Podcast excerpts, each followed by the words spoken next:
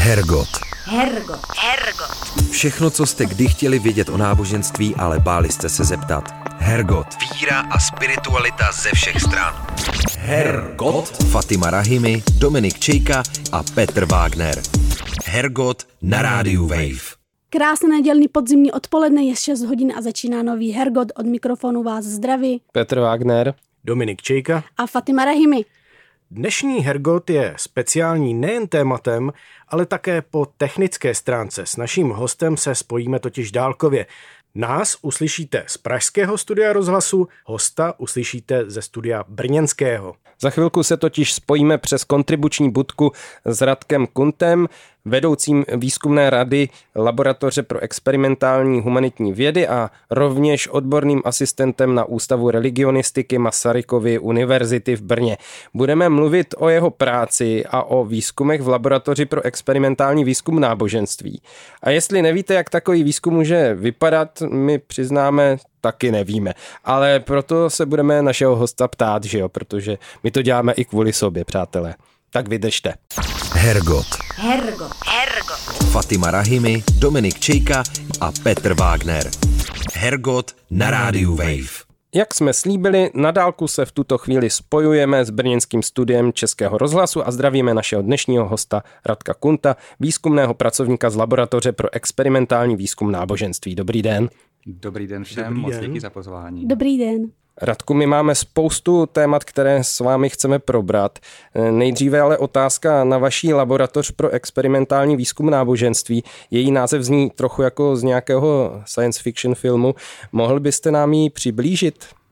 Eh, Určitě a rád. Eh, Laboratoř pro experimentální výzkum náboženství, my ve zkratce také často říkáme Levina z toho akronymu, eh, je jedno z výzkumných center pod Ústavem religionistiky na Filozofické fakultě Masarykovy univerzity. A to, proč zní možná až tak zvláštně, je proto, že se objevuje vlastně na půdě klasických humanitních oborů a najednou má v sobě název laboratorium nebo laboratoř a, a experimentální. Eh, Laboratoř vznikla asi před 11 lety, eh, 2011, eh, kdy jsme se rozhodli založit nové výzkumné centrum, které by přineslo do prostoru výzkumu náboženství, vědeckého studia náboženství, nové metody, především metody rigidnější, ať už inspirované přírodními vědami nebo například psychologií. A proto jsme se taky vlastně rozhodli tady pro ten název. V laboratoři děláme výzkum přísně naturalistický, to znamená výzkum, který nepředpokládá žádná nadpřirozená vysvětlení, který je nejčastěji vedený experimentální metodou, to znamená experimentální manipulací, tak jak to možná znáte z nějakých psychologických experimentů. A to, proč se vlastně jmenuje také laboratoř, je protože se podepisujeme pod takovou výzkumnou techniku ve světě kulturních fenomenů a jejich výzkumu, který se snaží dostat jak participanty, respondenty, ty živé lidi, ty, ty subjekty, ze kterých uh, potřebujeme dostat uh, odpovědi k nám do kontrolovaného prostředí laboratoře, ale zároveň rádi přinášíme laboratoř do terénu a laboratoř k lidem, kteří žijou ve světě. Využíváte pro ty vaše výzkumy i nějaké technologie, nevím, EEG, magnetickou rezonanci asi nebudete mít, ale hmm. nebo je to jenom o těch metodách? Rozumím. Využíváme, využíváme zrovna fMRI magnetickou rezonanci nemáme, to je opravdu zařízení, které potřebuje vlastní prostory a vlastní techniky k sobě samotnému. Ale z těch zobrazovacích, neurozobrazovacích metod máme jiná další zařízení. EEG konkrétně také používáme. Používáme spousty měření behaviorálních, spousty měření fyziologických, takže například jak moc se lidem potí kůže, nebo jak moc mají výdej energetický, kalorický, jak moc eh, jim tepe srdce, jak eh, přerývaně nebo hluboce dýchají. Používáme měření hormonální, používáme měření za pomocí třeba i virtuální reality nebo rozšířené reality. Tady v téhle oblasti máme veliké štěstí v tom, že Levina jako výzkumné centrum má přístup k výzkumné infrastruktuře na Filozofické fakultě, která slouží všem oborům, které by dokázaly tady tahle měření využívat, který se jmenuje Hume Lab, laboratoř pro experimentální humanitní vědy a která vlastně poskytuje jak prostory samotných laboratoří, tak ta zařízení. Já si umím představit, když za vámi do laboratoře přijde respondent. Jak to vypadá, když vy jdete za těmi respondenty? Naše štěstí je, že jsme se mohli i podílet na nákupu a vlastně celé strategické koncepci tady téhle infrastruktury, takže na definování toho, jaké přístroje bychom mohli potřebovat. A oproti jiným laboratořím potom vlastně disponujeme typy zařízení, která jsou portabilní, která jsou třeba o něco méně přesná, ale která se dají vzít do pole. Takže jsou to vlastně malé mašinky, které jsou často třeba určené jinak pro lékařské účely, které se dají připnout na kůži a dají se nosit třeba celý den, každý den. Dá se s nimi i sprchovat nebo jinak se vystavovat jako jiným fyziologickým vlivům. A takováhle zařízení, ať už je to třeba virtuální realita v brýlích nebo rozšířená realita v brýlích, sebou můžeme vzít do pole. Do pole nebo do terénu je asi, asi lepší výraz, Většinou chodíme buď to po České republice, nebo máme už přes 10 let výzkumnou stanici v Indickém oceánu na, na takovém ostrově Mauritius, a nebo se potom spojujeme s dalšími kolegy antropology po světě, abychom dokázali měřit třeba ten stejný experimentální design napříč různými kulturami, napříč různými etniky. Jak na ty přístroje se tváří respondenty? To by mě zajímalo, protože si to umím vysvětlit, eh, že když se na něco zeptáte, tak mm-hmm. většinou prostě respondent odpoví, že jo? nebo mm-hmm. když bude ochotný, tak odpoví. Ale ve chvíli, kdy má jít do takového výzkumu a ještě si umím představit, že ne všichni eh, vědí, jak, jak ty vaše přístroje jako fungují, tak jak, jaká je ochota z jejich strany? Mm-hmm. Je to různé. My jsme se většinou uh, setkávali s velmi příjemnou reakcí, zvláště na Mauriciu. Máme velmi, velmi dobrou zkušenost s tím, že uh, je to samozřejmě dlouhodobá antropologická práce. Není to Není to takový ten jak se často říká, one shot, třeba sociologického šetření, kdy někoho zastavíte na ulici a zeptáte se ho na tři, čtyři otázky, na které on vám slovně odpoví nebo řekne, že na některou z nich nechce, ale je to dlouhodobá antropologická práce, takže vy jako etnograf opravdu v tom poli musíte strávit postupně několik let a vytváříte si dobré kontakty s těmi komunitami dlouhodobě s nimi trávíte čas, žijete, poznáváte se vlastně vzájemně a vzájemně také budujete důvěru a nějaký rapor mezi sebou, tak aby jste dokázali vy jim dostatečně zprostředkovat to, o čem ty výzkumy vlastně budou, co, jaký, jaké jsou vaše úmysly, že nejsou nějak zlé nebo špatné a často můžete tu technologii prodat i s nějakým uh, samozřejmě nelživým a, a pravdivým, ale i nějakým dalším extra benefitem, který z toho například může ten jedinec mít. Takže když například používáme zařízení, které o nich bude dlouhodobě měřit spánkovou aktivitu, tak je nakonec můžeme jim i dát ta, ta data ať, ať už ve formě uh, různých jako čistých dat, anebo například v podobě nějakého grafického znázornění, který, se kterým oni mohou nějak dál pracovat, mohou je třeba přinést za svým vlastním lékařem a říct, podívej, tady jsem najednou zjistil, že, že z noci sice ležím uh, eh, 8 hodin v posteli, ale reálně spím pouze 4. Uh, dá se s tím něco dělat?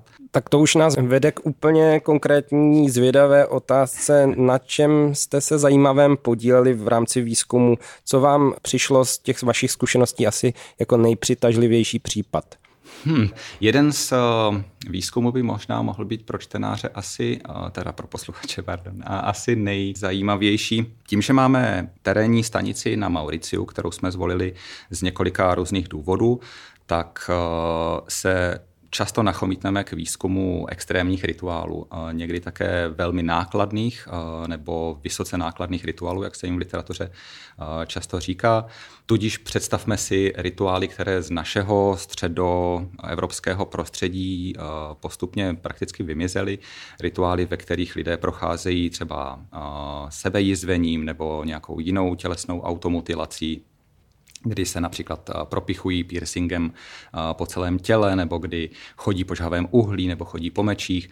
tak jeden z takovýchto rituálů, jeden z těch nejextrémnějších, který je na světě každoročně vykonáván statisíci lidmi, je jeden hinduistický rituál, který se nazývá kavadí, a někdy také taipusam kavadí, který právě v sobě obsahuje dlouhé procesí, na ta jsme docela zvyklí z toho středoevropského prostoru, ale dlouhá procesí, která v sobě obsahuje tady tu vysoce nákladnou extrémní složku, která z našeho pohledu může občas působit až, až extrémně, až, až bizarně v tom, jak mnoho sebezraňování jsou vlastně lidé ochotní podstoupit. Ale to, co nás vede k výzkumu tady těchto forem, je právě to, proč by takovýhle, tak, takovou tu aktivitu lidé dobrovolně podstupovali.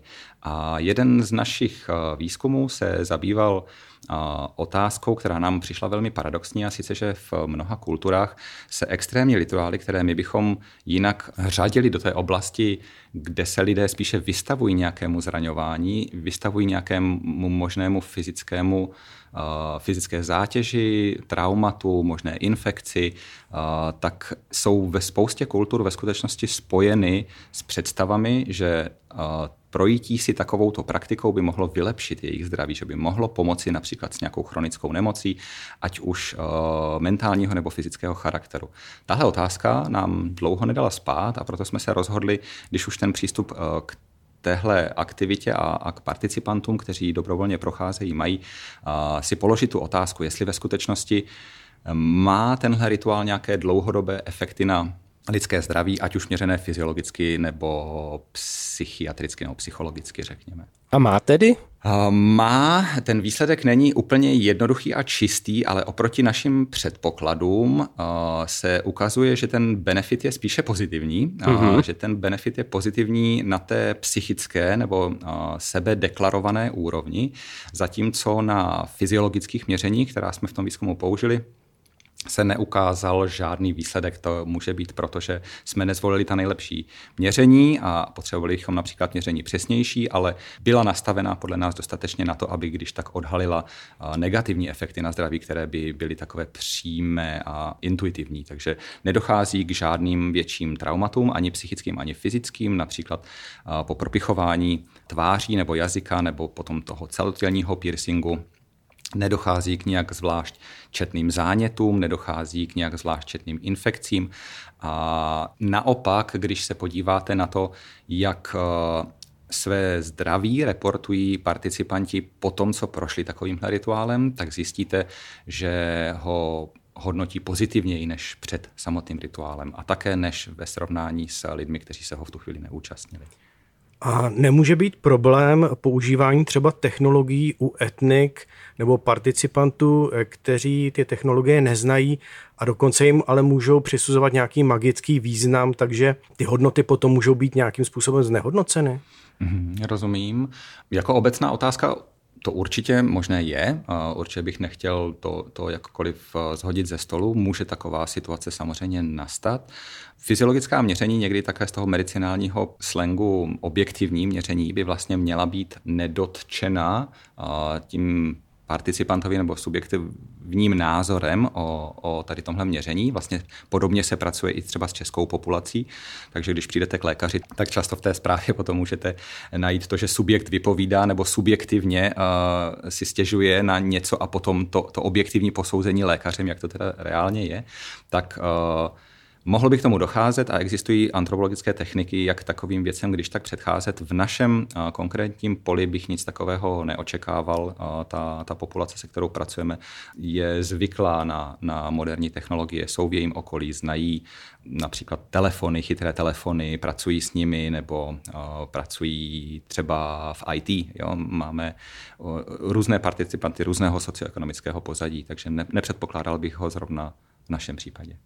Já se možná ještě krátce vrátím k tomu, jak jste říkali, že máte uh, další laboratoř na Mauriciu a že to je z různých důvodů, tak by mě zajímalo, z jakých důvodů to je.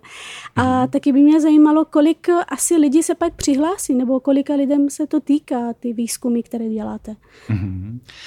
Ten hlavní důvod, proč jsme vlastně založili laboratoř na Mauriciu, byl ten, že jsme potřebovali jednak přístup k extrémním rituálům, to byl první z nich. To by nás ještě mohlo vzít všude možně po světě.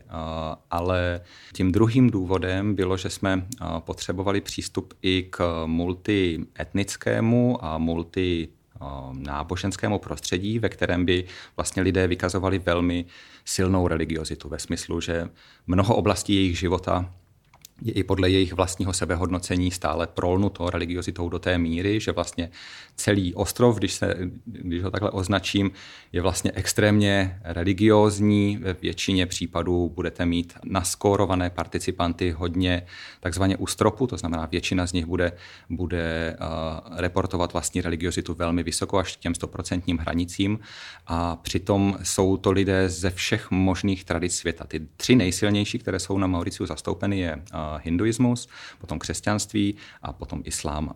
Existují tam i další tradice, ale vlastně téměř všechna populace na Mauriciu je rozdělena tady do, do nějakého náboženského vyznání a existuje tam jen velmi malé sebehodnocení jako, jako ateistů, ateistických nebo agnostických lidí. Jestli chápu dobře, tak je to tak, že vy teda v těch vašich výzkumech máte konkrétní, řekneme, skupinu věřících a konkrétní rituál. Je to tak? Není to mhm. tak, že by docházelo tak, že u různých skupin křesťanských, hinduistických, uh, islámských byste vybral jeden eh, konkrétní rituál a pak je srovnával ty výsledky. Mhm.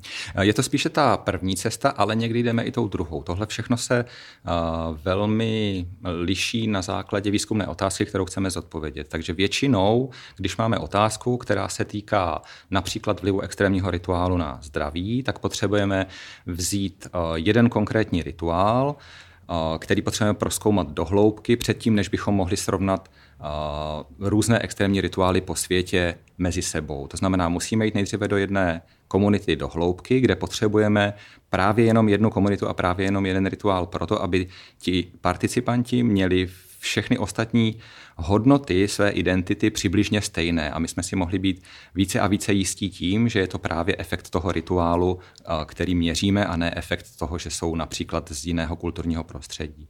Ale existují výzkumy, kde právě i na Mauriciu děláme výzkumy ohledně toho, jak se k sobě mají jednotlivé kultury, jednotlivá etnika ve vztahu například důvěry jeden k druhému, jestli nošení nějakého náboženského odznaku například zvyšuje nebo snižuje důvěryhodnost toho jedince mezi etniky napříč anebo uvnitř. Takže tam potom už musíme zase vybrat z té populace dostatečný vzorek lidí, kteří rozumí té signalizaci. Takže například vybrat jedince katolíky, pokud budeme používat náboženský odznak, například křížek na krku, nebo hinduisty, když budeme používat například náboženský odznak tečky popela na čele.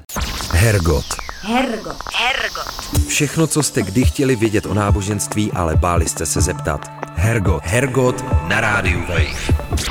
Z těch výzkumů dalších, které jste prováděli, mě zaujalo téma úzkosti a ritualizovaného chování. Je ta úzkost míněná v rámci toho, jak se tematizuje, že je to ta náboženská neuróza, nebo jak je eh, tenhle ten výzkum míněn?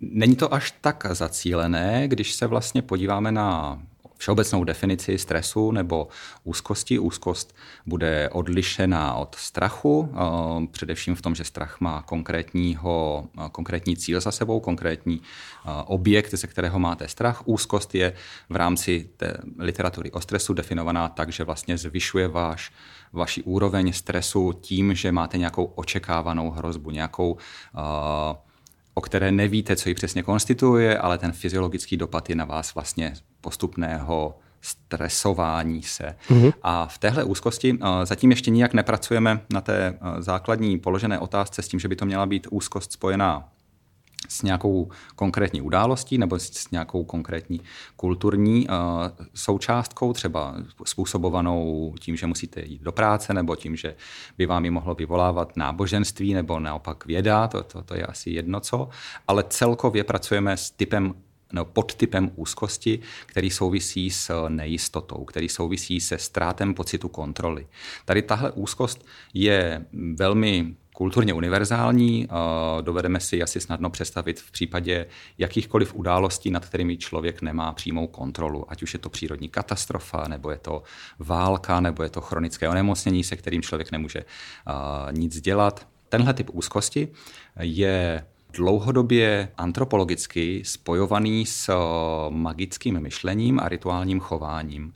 Existuje taková slavná teorie od antropologa Bronislava Malinovského, který dělal svůj výzkum eh, na Trobriánských ostrovech, kde poprvé ve svých antropologických pozorováních zaznamenává svoji spekulaci, myšlenku o tom, že se mu zdá, že trobrianští rybáři více ritualizují před tím, než dělají akci, nad kterou mají menší kontrolu, ať to je především spojeno s výjezdem na otevřené moře, s lovením v nebezpečných vodách, kde je úlovek sice větší, ale často velmi nejistý a vzhledem k různým bouřím a jejich třeba technologickým nedostatkům velmi nepředvídatelný a často nebezpečný. Ale že vlastně ritualizují velmi málo ve chvíli, kdy jdou jenom lovit do blízké mělké laguny, kde ten úlovek je vždycky jistý, je velmi bezpečný, ale je vlastně velmi malý. Takže oni musí z hlediska své ekologie vyrážet na tu otevřenou vodu a to je právě ta chvíle, kdy se ať už individuálně nebo kolektivně srasují k nějakým náboženským ceremoniím.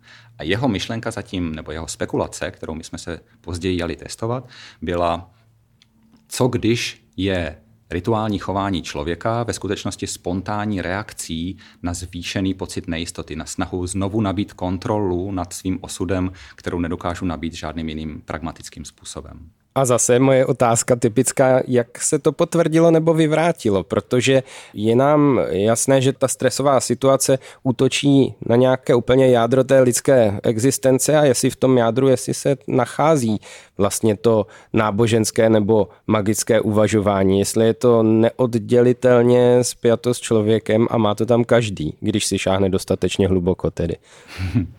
Zajímavě položená otázka. Řekl bych eh, v krátkosti ano, ale potřebuje to trošku rozpracování. Dobře. Rozpracování v tom smyslu, že Jedna z našich studií, která byla publikována vlastně v biologickém časopise, která opravdu šla hodně na dřeň chování jakéhokoliv organismu, publikovaná v časopise Current Biology, tak se dívala na to, jestli když vy uměle zvýšíte svým respondentům úzkost nebo stres, dělá se to například tak, že vezmete lidi nebo studenty z ulice, vezmete je do laboratoře a necháte je dělat nějaké veřejné prohlášení, veřejné mluvení. Je to uznávaná psychologická technika, jak dobře nastavit a zvýšit stresové úrovně člověku. Mm-hmm. Říká se i public speech paradigm. Tak ji použijete k tomu, abyste u lidí uměle vyvolali stres. To znamená, řeknete jim, připravte si proslov, který bude nahrávaný a potom bude hodnocený experty, nebo budete za pět minut eh, stát před komisí, kde budete muset obhájit tenhle názor na to, proč je například nějaké umělecké dílo eh, dobré a, a krásné a necháte lidi oproti kontrole eh, zvýšit ten, ten stres level silně díky tady téhle, téhle technice. Uh-huh. A potom se díváte na to, jestli existuje vlastně spontánně vyvolaná reakce v organismu, která by vykazovala rysy ritualizace chování. V tomhle právě musím najednou udělat takový krok zpátky. Nepředstavujme si rituál hnedka tak, jak ho asi v hlavě máme všichni z toho přirozeného prostředí. Očešme ho zatím ještě o nějaké kulturní aspekty, o nějaký symbolismus, o nějakou hloubku nauky a dívejme se jenom na jeho behaviorální projevy, jenom na to, co je zjevné na rituálním chování oku. To znamená repetitivní, rigidní, formalizovaná, velice skriptovaná činnost, která se oproti jiné utilitární pragmatické činnosti vykazuje právě tady těmito kvalitami, že je velmi repetitivní, velmi skriptovaná, velmi opakovaná, velmi formalistní. A vy se můžete tak jak jsme to dělali například tady v tomhle prvním experimentu, pomocí třeba fyziologichých měření akcelerometru, které připevníte lidem na zápěstí, dívat na to, jestli i v jejich jako velmi bazálních nízkých chováních, jako je třeba, jak manipulují s předmětem v rukou, když mají uh, ho nějakým způsobem očistit, když je to například ten uh, artefakt, o kterém by měli dělat ve skutečnosti potom nějakou přednášku před expertní komisí, jakým způsobem uh, s ním v rukou nakládají. A jestli když ho čistí později, aby ho předali dalšímu participantovi, tak jestli ho ve skutečnosti čistí utilitárně a pragmaticky, tak aby dospěli toho, aby ho ubrouskem očistili od svého potu například, anebo jestli v tomhle čištění najdete posun směrem k ritualizovanému čištění. To znamená, už ten člověk čistí neustále dokola uh, jedno místo, přestože už je dávno čisté, že, že na té jemné naměřené fyziologické reakci vy můžete vysledovat ten posun v tom chování k ritualizovanému chování. A vlastně tenhle typ chování si můžete představit podobně jako například zvýšený uh, stres u zvířat v zajetí, v zoo a vidíte například tu ritualizaci, kdy zvíře chodí neustále pořád dokola v jedné cestičce. V naší teorii a v teorii, která rozpracovávala ten původní koncept Bronislava Malinovského, je opravdu ritualizace spontánní reakcí organismu na to, jak se vyrovnávat s, s těmi vyššími úzkostnými úrovněmi. Chápu tedy dobře, že ten váš výzkum vysvětluje i nějakým způsobem, řekneme, chování sportovců před zápasem, kde jsou různé, různé rituály, nebo fanoušků, já teda u mě teda konkrétně třeba držený šály Sparty a teda přání, že vyhraje Sparta. Velmi dobrá otázka. Ano, ano. Jednoduchá odpověď ano. Je to, je to přesně tak, že ještě při takhle položené otázce, jestli vlastně ta fyziologická behaviorální část ritualizace se týká zvýšené úzkosti. Ještě nemusíme jít nijak do náboženství nebo do náboženských ceremonií, můžeme jít do sekulární ritualizace, do ritualizace armádních skupin nebo sportovních fanoušků, nebo třeba jak moc ritualizují studenti. Proč, proč zrovna před zkouškou mají ty svoje talismany a žmoulají je víc, než když jdou na jakoukoliv jinou přednášku v průběhu celého semestru. Proč jak jste přesně říkala, proč se sportovci neumí třeba svoji šálu, když budou mít nebo fanoušci, proč nebudou prát svoji šálu, dokud existuje ta výherní linka, že, že byl jejich tým neporažen teďka několik týdnů za sebou, tak proč zrovna taková ritualizace je spojená s takovouhle účastí? Velmi často je to vidět na sportovcích třeba basketbalu, baseballu, vidíte ritualizaci v tenise a jsou to vlastně ritualizace idiosynkratické, jsou, jsou založené na vývoji jedince od jeho narození po tu současnost, kdy si je sám vyvinul, to, to, jakým způsobem bude driblovat, jak předtím, než bude házet ten trestní koš, jakým způsobem se bude dotýkat vždy stejně nejdřív levého a potom teprve pravého ucha, je vlastně spontánní idiosynkracie toho konkrétního sportovce a nikdo mu ji nepředepisuje. Ale můžeme ji zároveň rozšířit potom na větší a větší okruhy a přidávat k ní uh, ty složitější a složitější úrovně kulturní a můžeme najednou vidět celé skupiny, které budou stejným způsobem velmi podobně třeba synchronizovaně pohybově ritualizovat a nebo dokonce budou dělat ten rituál ve vztahu k nějakému symbolu, ve vztahu k nějakému hlubšímu významu pro ně samotné. Když se vrátíme k náboženství, eh, myslíte si, že výsledky pokusů, kterým se Levina věnuje, nějakým způsobem relativizují nebo vyvrací náboženská přesvědčení ohledně podstaty těch zkoumaných rituálů? Jinými slovy, jestli eh, ty vaše experimenty odkouzlují náboženství? Těžká odvěká otázka. A nevím, jestli jsem vůbec dostatečně kompetentní na ní, na ní odpovědět. Asi by se hodil vám spíš, spíš filosof nebo teolog.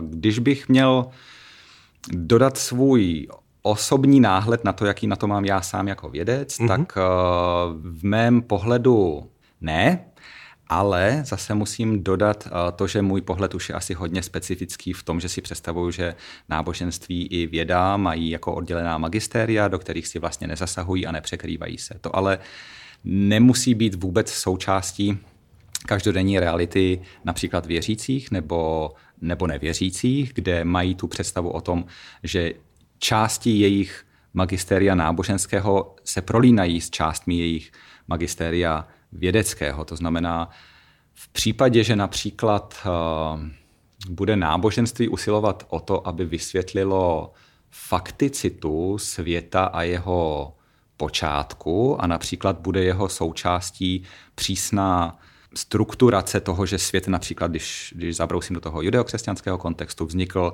stvořením nějakou bytostí za sedm dní nebo za šest dní, a bude opravdu braný doslovně, tak potom bude skutečně eh, na štíru s vysvětlením, které bude říkat, že svět, tak jak ho známe, vznikal miliony až miliardy let.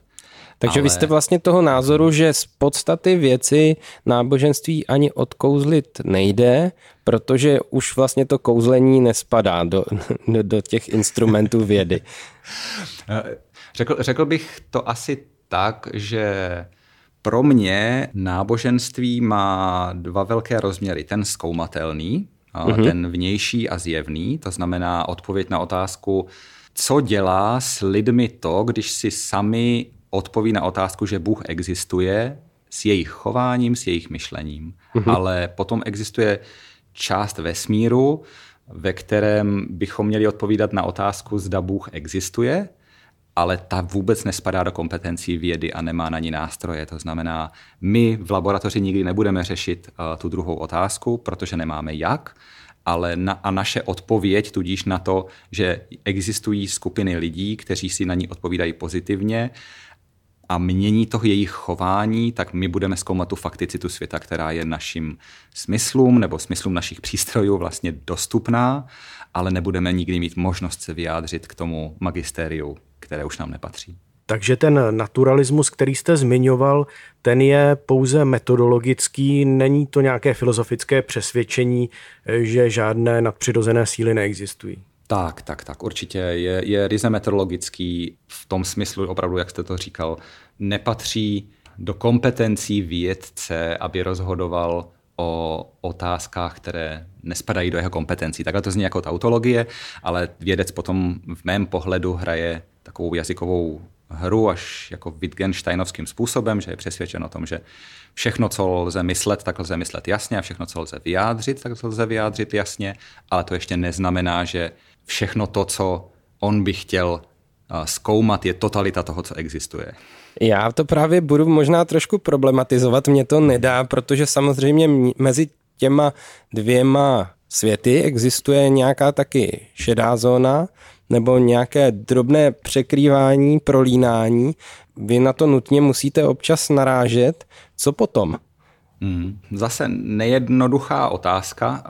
Uh Většinou ji řešíme sami pro sebe, si každý vědec předtím, než do výzkumu eh, vstupuje, ale nebudu hrát divadlo toho, že bychom měli ty odpovědi od někoho předem na stole, nebo že by byly finální a, a konkluzivní. Mm-hmm. Každý vědec si tohle musí rozhodnout sám pro sebe a každý vědec se bude nutně dostávat do konfliktu toho vlastního života a vlastních hodnot a s tím, co by vlastně měl jako vědec, uh, a nebo mohl jako vědec ve skutečnosti dokázat. To znamená, je, je to asi velmi podobné, jako když se díváte na nějaký dokument, například o, o jiných zvířecích druzích a vidíte, že všichni ti lidé, kteří se na něm podíleli a kteří jsou v tom, v tom terénu a najednou eh, trávili několik měsíců s mladými jedinci, třeba lvů nebo hyen a začali k ním získávat nějaký vztah, tak najednou musí řešit tu otázku toho, když dokumentují a neměli by jakkoliv vstupovat do toho žitého světa v tom, že najednou přijde jiný živočišný druh a tyhle mláďata by měl roztrhat. Takže si oni sami musí řešit tu otázku toho, jestli a kde končí jejich profesionalita, jestli vstupovat nebo nevstupovat a jakým způsobem by to mohlo znehodnotit jejich práci. A většina, nebo sám pro sebe, můžu mluvit asi jedině takhle sám za sebe, jsem možná na tom spektru hodně blízko nějakému ideálu vědy a nějakému ideálu čistoty vědy, přestože protože vím, jak je potom ve skutečnosti špinavá, takže se snažím reálně nezasahovat a reálně eh, jí držet vlastně tuhle oddělenost co nejdéle, ale určitě existují hranice, kde už bych do toho nešel. Takže pro mě třeba je důležité eh, vydávat světu zprávu o tom, jak si myslím, že reálně fakticky tohle chování působí na jiné chování lidí, na jejich zdraví, na jejich uh, jiné oblasti života, ekonomiku například.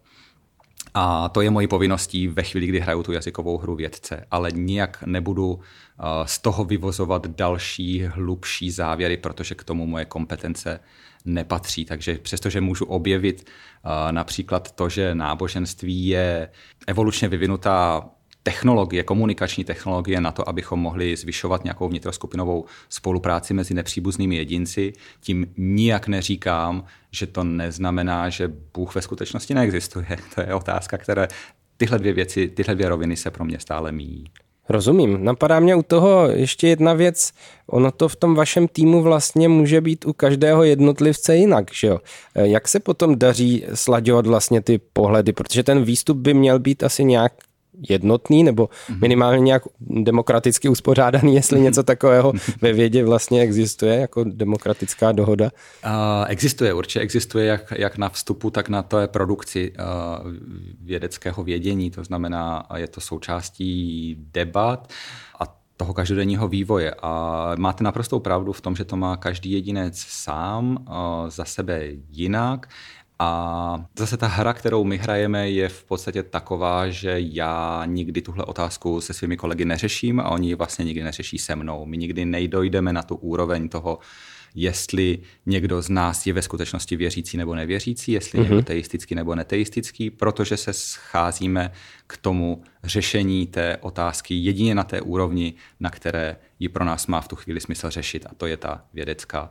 Se svými přáteli a, a se svojí rodinou ji řeším na jiných úrovních samozřejmě, ale, ale v práci ne. Takže já vlastně ani nevím, jak to mají kolegové, tak jako to kolegové uh, neví o mně, protože tuhle otázku neřešíme. Hergot. Hergot. Hergot. Fatima Rahimi, Dominik Čejka a Petr Wagner. Hergot na rádiu Wave. Já jsem před chvíli od vás slyšela, nebo myslím si, že jsem slyšela nějakou, řekneme, definici náboženství. Mm-hmm. Je to něco, co vychází i z vaši, vašich zjištění? Je to něco, co, k čemu jste došli i díky těm výzkumům, které děláte? Nebo takhle se zeptám přímo. Co je teda pro vás náboženství? uh, to je to je, to je hodně široká otázka. My většinou eh, začnu, ne, ne že bych se jich tě chtěl vyhnout. A když My to dneska náhodou... máme, koukám, poskládané ano. ze samých složitých a širokých otázek. je to tak. Je to složitý téma. Já že? to asi zkusím říct tak, eh, takže existují moji kolegové, kteří by se možná uh, zabývali otázkami, které teďka kladete na té úrovni komplexity, jak je kladete. Ale naše laboratoř jde o mnoho úrovní níž, o mnoho úrovní zjednodušení a redukce níž, takže vlastně velice pokorně skládáme dohromady jenom velmi malé částečky té, té skládačky, tak abychom později postupně věřili, že když se podaří takhle poctivě poskládat dohromady, tak ze za několik let bychom možná mohli mít lepší a úplnější obraz. Ale věci, které my máme rozhodnuté, to znamená, které se nám podařilo nějakým způsobem otestovat a, a mít na jejich základě nějakou rozhodnutelnou výpověď, jsou vlastně velmi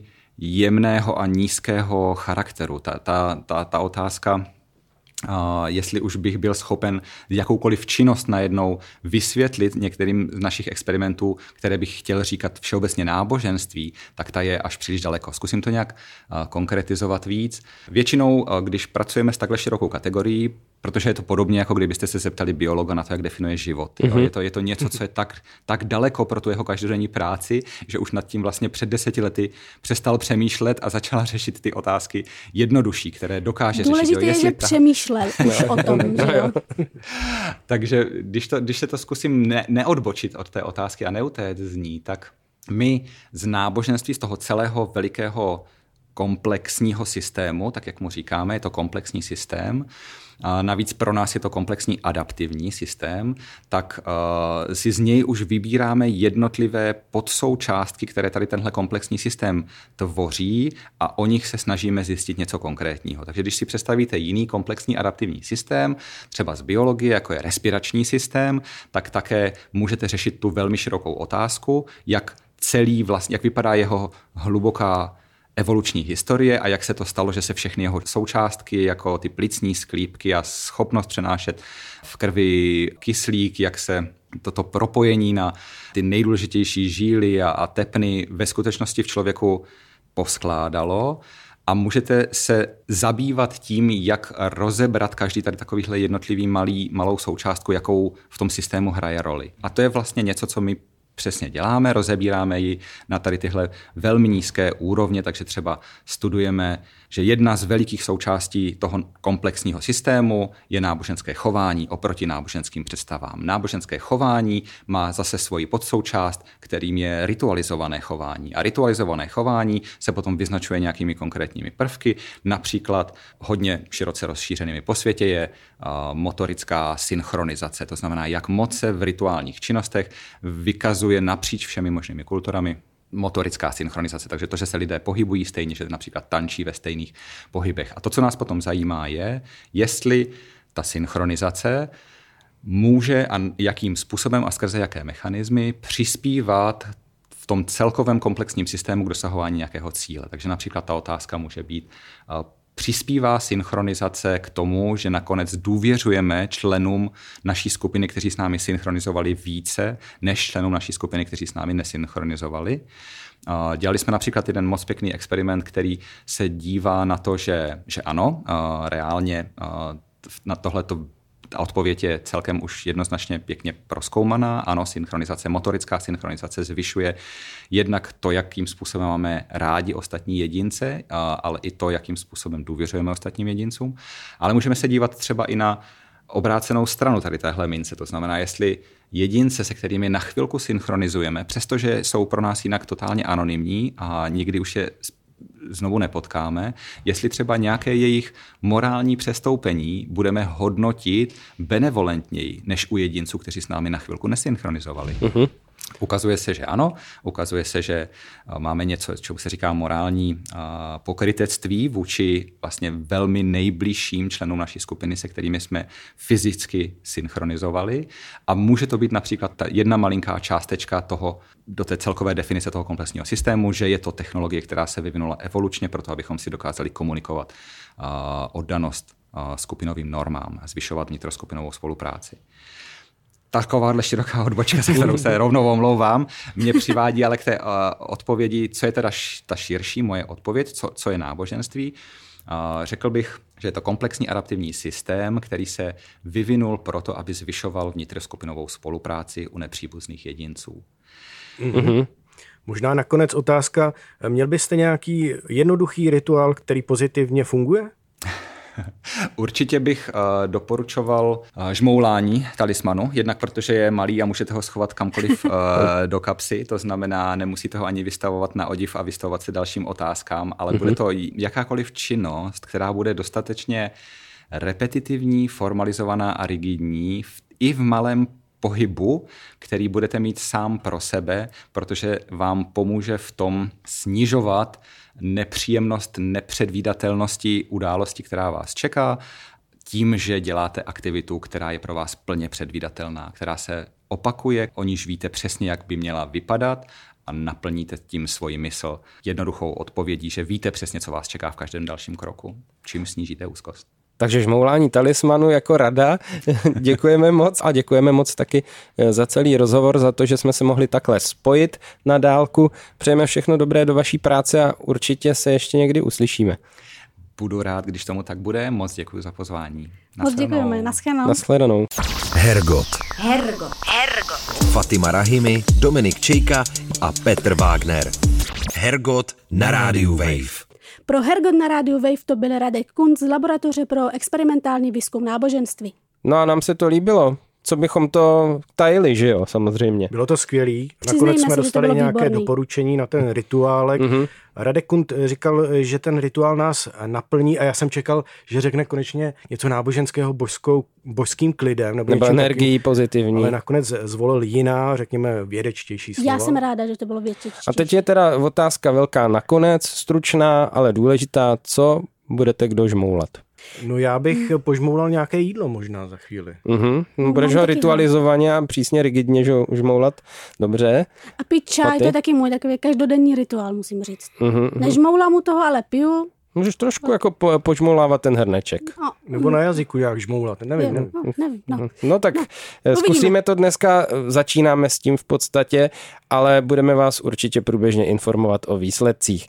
Do té doby se mějte krásně a příští týden ve stejnou dobu v neděli v 6 večer na rádiu Wave. Ahoj. Ahoj. Ahoj. Boží keci a příjemná astrální setkání. Hergot. Poslouchejte podcast pořadu Hergot kdykoliv a kdekoliv. Více na wave.cz lomeno podcasty.